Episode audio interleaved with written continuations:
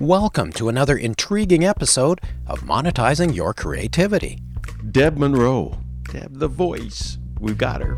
That's helped me to dabble in literally virtually every aspect of voiceover. I have done oodles and oodles and oodles of commercials and narrations. I've done animations, video games, message on hold, talking toys. I'm a voice for several radio stations, a few TV stations. Monetizing Your Creativity asks the question what does it take to earn a living with your creative talents?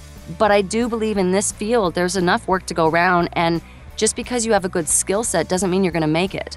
You have to be very aggressive in your business and you have to really really know what you're doing and, and that's what i maintain whether i'm coaching or as a talent. We focus on the success principles common to all disciplines. By interviewing producers directors writers actors cinematographers music composers animators designers and much much more. Learn how to create your own path to success. Let's roll well, hello everyone, and welcome to another episode of Monetizing Your Creativity. I'm your host, Marvin Polis, and joining us is my friend and our co host, Fred Keating. Today we're both in Vancouver, and joining us via Skype from Toronto, Canada, is a wonderful voice actor and voice coach. Fred, tell us who we have. Deb Munro. Deb the voice. We've got her. We're talking to her now, and I'm going to stop and ask her to please give us an indication of your place in the firmament now in terms of voice artistry and coaching, Deb Munro? Well, I'd like to think I'm one of the best. That's it. oh my gosh, it's been a wonderful journey. I've been doing this for over 22 years now. So excited and proud to say. Wait, what is this, Deb? You're, you're a coach, right? Yeah, I'm a I'm a coach. coach coaching kind of happened by by happenstance as opposed to me choosing it. I always wanted to be an actor. That was the prime thing for me. I just wanted to be an actor. I, I thought I just wanted to be on camera.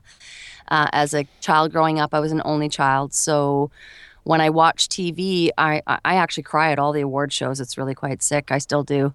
Um, I just get very tearful. I, I love the appreciation that actors get and the appreciations that they need, I guess, in, in more importantly. And so I used to think I always wanted to be an on camera actor. And then um, I became a young mom at the age of 16 and decided I had to get a real job instead. I had pursued uh, theater and, and things like that at that time, but but nothing for for the extension of, of acting. So my mom saw an ad for a broadcasting course and I never thought of broadcasting. And she's like, you know, would you be interested in doing something like this? And it was just, hey, I'd do that. It's I loved reading out loud. I always loved that at school. I was the kid in school, you know, who wants to read out loud? I'd pick me, pick me. I'd have my hand way up high, and she'd start picking me, and then all of a sudden she'd stop, and I'd be like, why aren't you picking me anymore? She's like, well, you have to get other people who don't like to read out loud to read out loud, Debbie. And I want to go back to her one day and say, I make money reading out loud for a living. what were you doing suppressing my passion? you know, so um, the broadcasting course was awesome, but I, I wasn't comfortable speaking to myself. And I loved reading scripts, I loved reading commercials, I loved all that stuff, but being on air was very uncomfortable for me. So Did you that, actually do that, Deb? Sorry to interrupt. Did you yeah. work in radio? Yeah, I was actually um, I graduated one of the top of my class. I had seven job offers out of school, which at that time was I thought was just normal, but it was quite high, I guess. All of them were out of town, so I had to move from Calgary. I was I was uh, t- training uh, living in Calgary at the time. And I had a 2-year-old baby and the highest paying job offer was $1,000 a month in uh, Fort St. John, BC. So I packed up my daughter and myself and we moved there, and I was on air for just under a year. And I was um, really good at it in school because all the students would walk by the window and I could write my own shows, I could write my own commercials. I mastered everything when I got into the actual world of it, it was four white walls, no feedback, no phone, no internet. Well, there was a phone, but it wasn't really used. No second DJ in the room with you, nothing. So I felt very uncomfortable. And I think it was really obvious when I was doing my shows that I was uncomfortable. You're a bit of an extrovert. I think you were lonely. I was very lonely. I really was. And, and I, I, I remember them telling us, you know, take a picture of someone in the room with you, take a picture. But how many times can you tell, tell your two year old about, you know, the news and the weather? And so I just kind of, I didn't enjoy that part, but I loved doing the commercials. So long story short, when the internet kind of came about, I had gotten out of it completely. And I just had uh, uh, volunteered and freelanced at the odd radio station here and there doing commercials whenever I could for like 25 bucks here and there. And then when the internet kind of came about, um, my ex at the time, he had uh, the advantage at his work where they would buy us computers. So we were right in the birth of the internet. And so I found a guy that did it at home. I think he was lying, but he said he did it. He made a studio for $10,000, which I was not going to do. And he said he was the only one doing it online. I still beg to differ that he was the only one at that time, but that's what kind of started my birthing in voice because I learned I could do this at home. And because I started doing that, eventually people started asking me how I did it, how I did it, how I did it. And I started volunteering classes basically and living in Edmonton at that time. And I just got kind of too full volunteering coaching. So I started charging at some point and it just kind of took off into a world of its own. I met some amazing mentors in the US they kind of took me under their wing and I just kind of grew from there as a coach. You, have done a lot of commercials. You've done voice acting for uh, for animation series and that sort of thing. It's all very intriguing. Yeah, I've done tons of stuff. And actually, um, if you if you are in a market such as in Edmonton, Alberta, it's what I call a medium market. And the, in the medium markets, you really can be a jack of all trades in some aspects. So I found myself also getting involved behind scenes with with productions as well. And where that was a real advantage to me in the voice area was if I was the driver on set or the production coordinator or craft services, I was casting. I did casting for a while as well. Any of those positions really got me to the connections I needed. And I would start working them, or hey, who's doing the voice for your spot? Hey, who's doing the voice? And I would start working my getting my own work that way. So I really have done every aspect of camera except for operating the camera itself, short of little tiny budget stuff. So I've been very blessed. I, I'm so grateful for my Edmonton experience because I was really able to dabble into a little bit of everything to see where I felt I was strongest, to have a better understanding of everyone's positions. Um, and when I started voicing, I was casting at the time. I was still enjoying the on camera stuff quite a bit, but I found that I was gravitating more towards the voice side again. And I was lucky enough that I was able to land an agent of, of my choosing at that time because of my positioning. And the first audition that he had for me was an animation. And so I went to the audition and I landed the job. They were searching all over Canada for this roving news reporter. And interestingly enough, that role for me was Carla Carumba with a show that's now called Benjamin the Elephant. Originally, it's called Benjamin Blümchen. It's a, a big series in Germany that uh, they've recreated for the English market. She was um, a, ro- a roving news reporter. And she was very over the top. It was everything was simply sensational. Hi, this is Carla Carumba reporting live with late breaking news. So everything was over the top and very broadcasty. And so for me, it was easy. But then I found after about six months into it, they weren't auditioning me as much anymore as my other colleagues. And the other colleagues were booking roles I wasn't. So I went to the casting director and I'm like, well, what am I doing wrong? What am I doing wrong? She's like, nothing, nothing.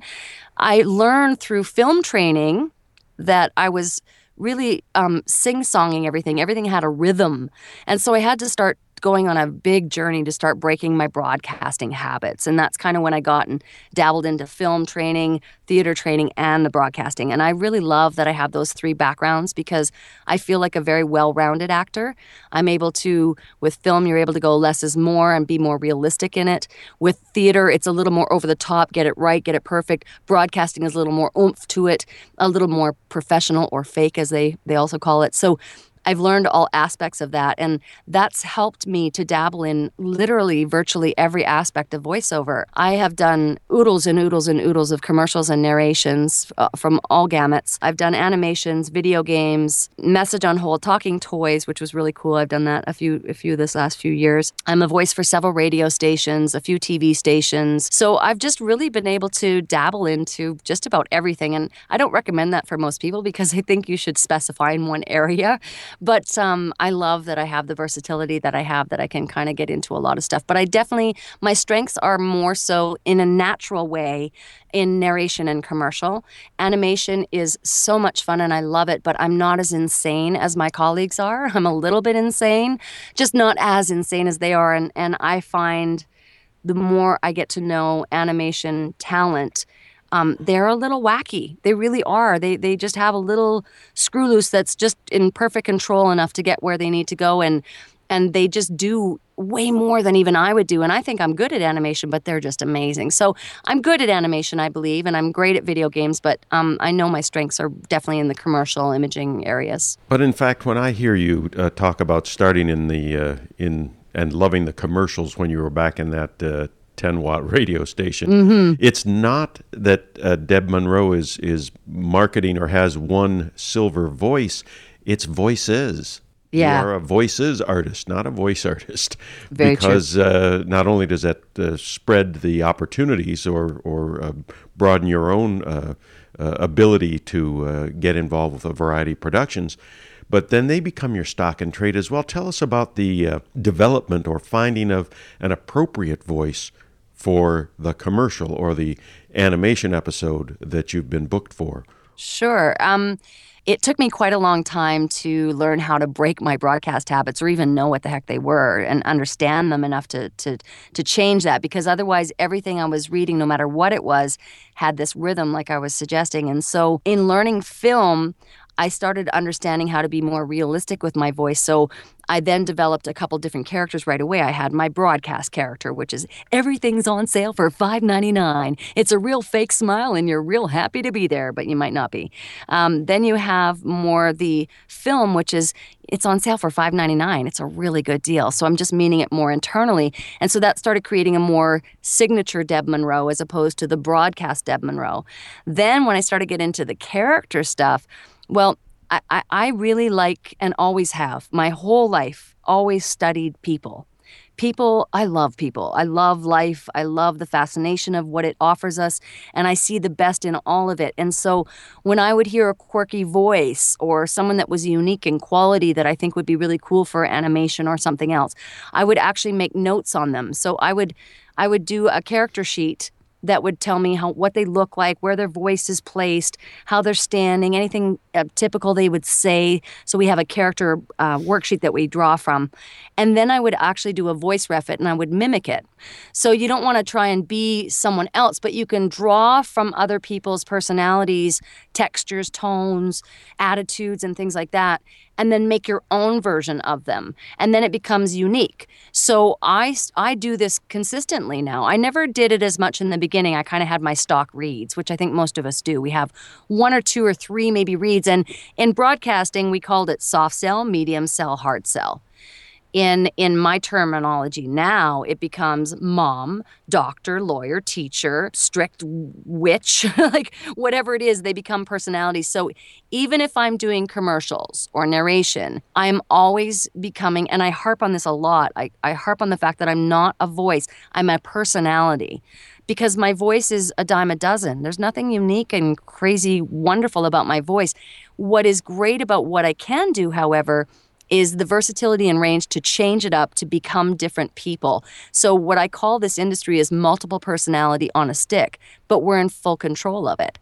So, we are able to channel through things like if I was ever angry or something, which is very rare for me, thank God, but um, if I'm ever angry, I go into my booth and I create a character out of anger and then I record it and I listen back and and I can create a lot of really cool things out of that emotion. So I try to also bring in my own emotions in my day and bring them into different characters. So I'm always trying on new characters and probably even more so now than I ever did before because now you get to a point of saturation where they've heard your voice a million times. So you're always trying to find something new because in this industry, you will saturate. A client will change their mind after 10 years of using your voice that they need to remarket. So I want to be prepared for those things so that I have another voice to offer them, or in my case, another personality to offer them. You know, I've heard some people use the phrase uh, voice actor. Do you consider yourself to be a voice actor then? Yes, because the difference and, and why there's such a, a distinct difference now is voiceover is, even though it's widely used and clients still use it today, what we terminology, what we term voiceover as is is what I started as is a broadcaster, someone who voices over copy. They don't connect to the copy. They don't necessarily mean the copy. They're just getting it out to get out. And you hear this all the time on the air. And a lot of the reasons you're still hearing that read is because when I was an on air talent, part of my salary package was to voice X amount of commercials at the end of my shift. We're not paid for that. It's part of our salary package. So therefore, we do what's called a rip and read. We just go in, just quickly look it over for pronunciations because in broadcasting that's the most important thing is the pronunciations and we just rip and read without meaning it. Voice acting on the other hand is you combining that film quality which is actually meaning what you're saying, bringing real life to it. The difference between film however and voice acting is yes, there's a realism, but there's that's where it comes back into theater a bit. There needs to be oomph in it. It, it. Film can be very less is more, and you can go quite subdued in film. In voice, you need to cut through. Uh, you know, production quality, music, sound effects, the baby crying, things that are going on in their normal environment. So you have to cut through. So the voice has to have a really strong energy in it. So it's a little, a little bit more fake than a natural read is but it's still what they consider a natural read. So now the voice actor becomes the the person who is very versatile and can really mean their words, not just say them. Great. So now you left radio and you went into voice acting. Backing up a little bit then, how did you actually get your break? Well, my break actually became that animation when I was casting. That was a huge project. It was worth some some good money, and I and I got to get in the door of an animation company, which was which was a huge uh, lift for me. It just skyrocketed from there. I really got on to the pay to play sites, which are websites that we create that are auditions that are sent to us every day in email, and we pay a subscription p- uh, fee to get these auditions. So I joined the site, the originating site, which was Voice 123, right in the first year of their birthing. So I consider myself a veteran of the online world. For the longest time, work just came to me. You know, it just, especially through the pay to plays and gaining lots of clients that way. So I just got kind of lucky in the beginning. So we're really speaking to a pioneer here. in my opinion, yeah. Of the online world, I, I really do believe I am. But I want to draw attention to another aspect of that, uh, and that is you, you briefly mentioned the character worksheet. And I want to draw people's attention to the fact that you have, in addition to perhaps being one of the first, uh, as you've just described, the fact that you've also designed uh, and uh, collected, and in many cases invented, a curriculum uh, for voice artists or actors. Uh, yes. You talk about the character worksheet, but but I've seen workbooks that you've produced, and I've seen yes. you you uh, distill the the knowledge that's only floated around uh, verbally for decades and uh, segmented it, and uh, it's a, a, testament to uh, the way that you're able to articulate aspects of the art and craft for us now. Uh, I think that it's come from the incredible amount of investment of, of, of, thinking that's gone into uh, cataloging the elements of success for voice actors. Well, I really appreciate that. And and as far as the character worksheet, I first have to give credit where credit is due. And James Alburger was my original mentor, and he had a um, a character worksheet in his book, and he gave me permission to use that. So that's where I drew that from. Now, prior to him, there was another lady, Elaine Clark, and she also created a similar type of breakdown, but it was the who, what, where, when, why, how of copy. Whereas with James, he took it into an acronym state of audience, character, backstory, things like that. So, what I've done, and, and I thank you for that, Fred, because what I have done is I value all and always value and give credit where credit is due. It, this is a collaborative effort. It's not just me.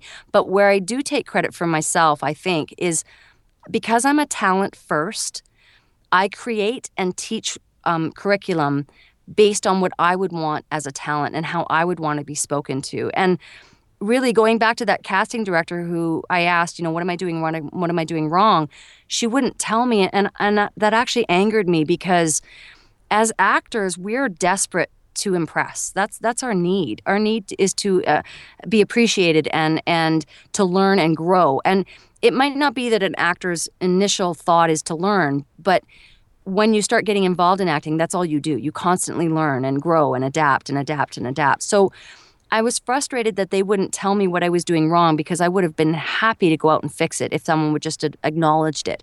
And so I decided that day that I was going to coach and help people because I was going to be someone who would tell it like it is. I would say it. And, and I was that way as a casting agent. And I was proud of myself as a casting agent because I would help people in their audition succeed the audition during the audition, not just here, take a class from me and give me money. It was more, listen, I need to look good here too. So it's selfish. If I need to look good, you need to look good. So I would help people on their slates, and these are all things that I've learned under under many coaches that I've taken, and and I've taken the best of what I think each one has given me, and I've created what I think is the best that I can offer everyone else. But I I do appreciate the way in which I write things because I try to write them all in layman's terminology because I I myself am not a scholared uh, high intellect. So when I get all these really big words, I don't know what they mean and I feel stupid. And so I try to think of that way for my students. I try to think, okay, I don't want them to feel stupid when they're reading my stuff. I want them to feel like they understand every single thing I say and they can relate and then they know for a fact that I've been there, done that and I can relate and and I teach them based on all my mistakes. I'm not afraid to give out the secrets and I don't believe there are any. I don't believe anyone should own secrets but I do believe in this field, there's enough work to go around. And just because you have a good skill set doesn't mean you're going to make it. You have to be very aggressive in your business and you have to really really know what you're doing and, and that's what i maintain whether i'm coaching or as a talent and deb speaking of mentoring what would be you know, the top advice that you would have for people who want to get into this business that you're in as a voice actor uh, number one prepare for about six years before you can even get money you know, um, it's harder and harder and harder now with coaches like myself teaching. It's harder and harder to get in. It is not impossible. And I am not of the like mind who says, well, you should never do this. There are two types of people I would say don't do this. Number one is someone who has very bad speech impediments that you can't get around. Number two, someone with really poor reading skills. Those are two elements you absolutely cannot have in this industry. So, those are the times when I would actually stop and say, hey, you know, are you sure this is the right thing for you? Short of that, anyone that has a voice and can connect to copy can do this. But that will come with training. I guarantee it. So, when my colleagues started, so the people above me have been doing this for Fred Keating being one of them. Um, they've been doing this forever, and and they were very lucky. I'm not saying Fred did, but in in and I know a lot of my colleagues were just lucky they happened upon someone who knew someone who knew someone who got them into a studio. And it wasn't an online thing. There was no way to find it and reach out for it. So it was a new entity in the sense of not many people did it. And so they didn't necessarily have to train because the training was done on set the training was done in studio. You were learning from the directors, from the jobs themselves. Nowadays, if you don't have experience, like literally some work experience, I can't get you an agent. And you can't get an agent even with experience sometimes, even with connections. So the old school methods of, of obtaining work in this industry are saturated. So you have to be much more new school and you have to be much more aggressive and utilize, in my opinion, the World Wide Web and pitching clients yourself. So if you don't have much drive, then you need to either have permanent life coaching, like I do a lot of life coaching for the students because they don't have the drive. So I give them plans. I want this done by this time at this, and, and they work better under that environment. Not a lot of people work well on their own. I myself work much better, I think, on my own. I, like, I think I'm a great group worker as well. I'm a good team player, but I like controlling my hours. I like controlling my day. So if you don't have a, a like I'm able to dedicate and commit to hours in a day that I need to commit and keep marketing and keep going forward. So if you don't have that drive, this is a very difficult industry for you. And a lot of people think you just need a good voice, but you don't.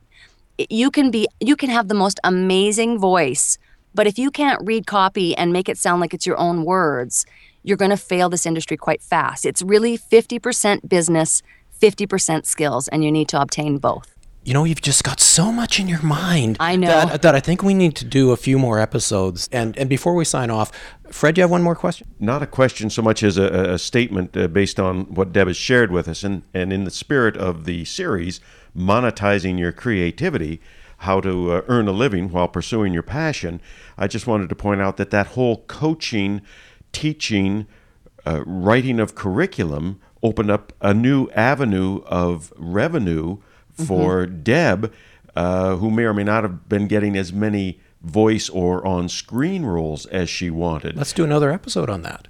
Yeah. All right. Let's do that. Sold. Okay. The Deb, we're going to bring you back. The business end of, of show business. Thanks for tuning in to Monetizing Your Creativity. Be sure to join us next time by subscribing to us on iTunes or wherever you get your podcasts. While you're there, please leave a review It helps us with our ratings. You can also visit monetizingyourcreativity.com for more information about the show. And hey, be sure to tell your friends who want to understand how to monetize their creativity.